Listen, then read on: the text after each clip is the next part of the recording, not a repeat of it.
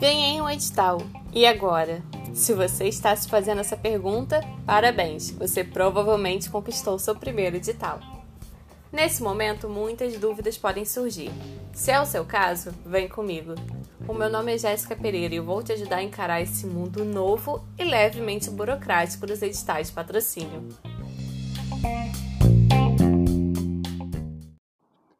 No episódio anterior, nós conversamos sobre os primeiros passos depois de ter seu projeto contemplado e quais são as principais preocupações que você tem que ter nesse momento. Pois bem, edital revisado, documentação entregue, contrato assinado, dinheiro na conta e agora? Bom, agora a diversão começa. Para declarar o seu projeto concluído, você precisa ter todas as metas propostas executadas. Ou seja, cumprir todos os objetivos específicos e o objetivo geral do seu projeto. Antes da gente falar sobre metas e objetivos, eu acho que é muito importante a gente alinhar o que, é um projeto nos termos de editais e de linha de patrocínio, enfim. Um projeto é um conjunto de ações que vai levar à realização de algo dentro de um período específico. Ou seja, um projeto ele tem que ter início, meio e fim. Ele tem que ter um recorte cronológico definido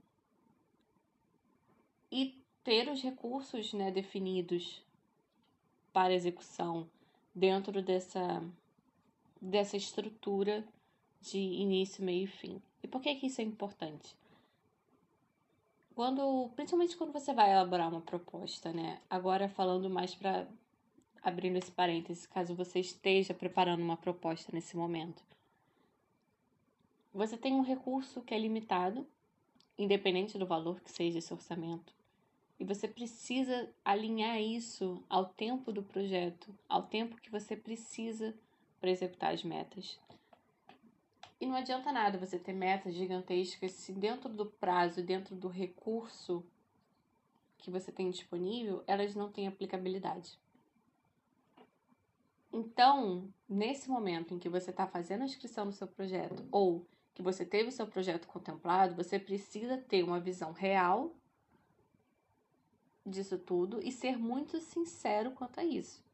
Porque se você identificar que as metas que você propôs não condizem com o recurso que você recebeu ou não condizem com o tempo de execução que você tem, e às vezes esse tempo é definido pelo próprio edital ou as metas são definidas pelo próprio edital, você precisa parar tudo e entender qual a melhor solução para esse problema. Seja negociar um prazo maior, seja negociar recursos com outros patrocinadores, ou seja, enviar um pedido de readequação de plano de trabalho, de metas e, e ajustar isso para que seja uma proposta real e factível. E às vezes você pode encarar uma outra situação, que é você preparou a sua proposta, mas os objetivos eles não estão tão claros e tão definidos assim, de forma a facilitar a execução e principalmente a comprovação. Quando você não tem um recorte específico, quando você não define em termos quantitativos, principalmente, ou qualitativos, apresentando os indicadores e como você vai comprovar isso, você acaba deixando tudo muito vago para executar e muito vago para comprovar que seu projeto atingiu o que ele pretendia atingir. E essa questão de ter os números definidos, ter os indicadores bem estabelecidos é muito importante, principalmente quando a gente está falando de um projeto executado com verba pública ou com verba de terceiros, porque existe um peso de responsabilidade muito grande em executar e comprovar e fazer valer esse recurso da melhor forma possível para a sociedade. Então, se você tem isso muito definido, você fica confortável em saber exatamente o que, que você tem que atingir. E aí, no momento que você está preparando uma proposta ou está fazendo uma readequação de plano de trabalho, é muito importante que você pense nos indicadores, ou seja, nos números ou nas situações que você quer atingir e como que você vai comprovar isso. Então, por exemplo, você pode ter como indicador que o público escolar daquela região que você está executando o projeto vai participar ativamente do, né, do projeto, das apresentações, você vai ter uma ação de formação de plateia. Como que você vai comprovar isso? Com cópia de borderô, com foto, com declaração da escola, com de repente algum formulário de, de pesquisa com os professores ou com os pais dos alunos. Se você e são coisas que é importante você pensar até na hora que você estiver elaborando um próximo projeto, se você coloca isso na descrição, né, você acaba enriquecendo o seu projeto.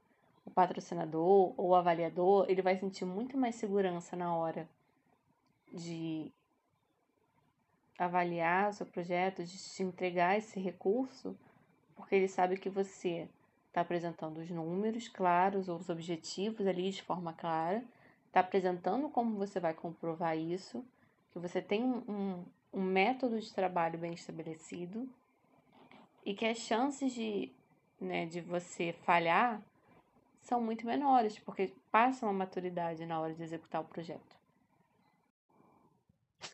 Eu acho que o principal para a gente concluir a importância das metas e dos indicadores é que quando você tem isso definido, você tem certeza de que você não vai ser cobrado por algo que você não prometeu.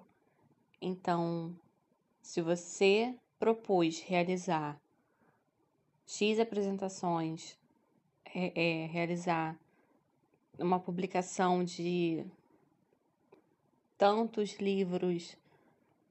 Quando você tem isso claro, você vai executar aquilo que foi proposto e você vai prestar contas, você vai apresentar um relatório, vai, vai apresentar os documentos de comprovação, na certeza de que você não vai ter nenhum problema na sua prestação de contas, porque você sabe exatamente o que, que você tem que comprovar.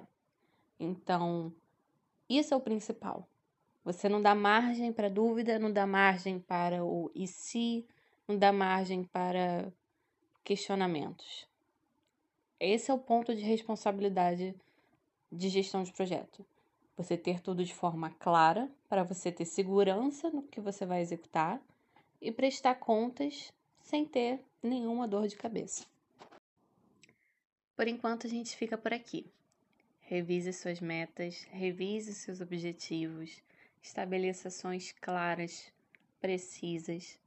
Pense o que, que uma ação depende da outra. Crie o seu cronograma de trabalho de forma realista.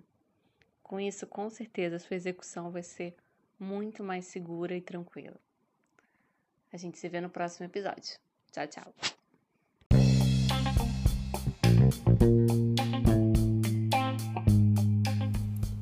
Esse é o Ganhei um Edital. E agora? E esse projeto está acontecendo graças ao edital Cultura Presente, via Lei Aldir Blanc, Secretaria de Estado de Cultura e Economia Criativa do Rio de Janeiro, Secretaria Especial de Cultura, Governo Federal.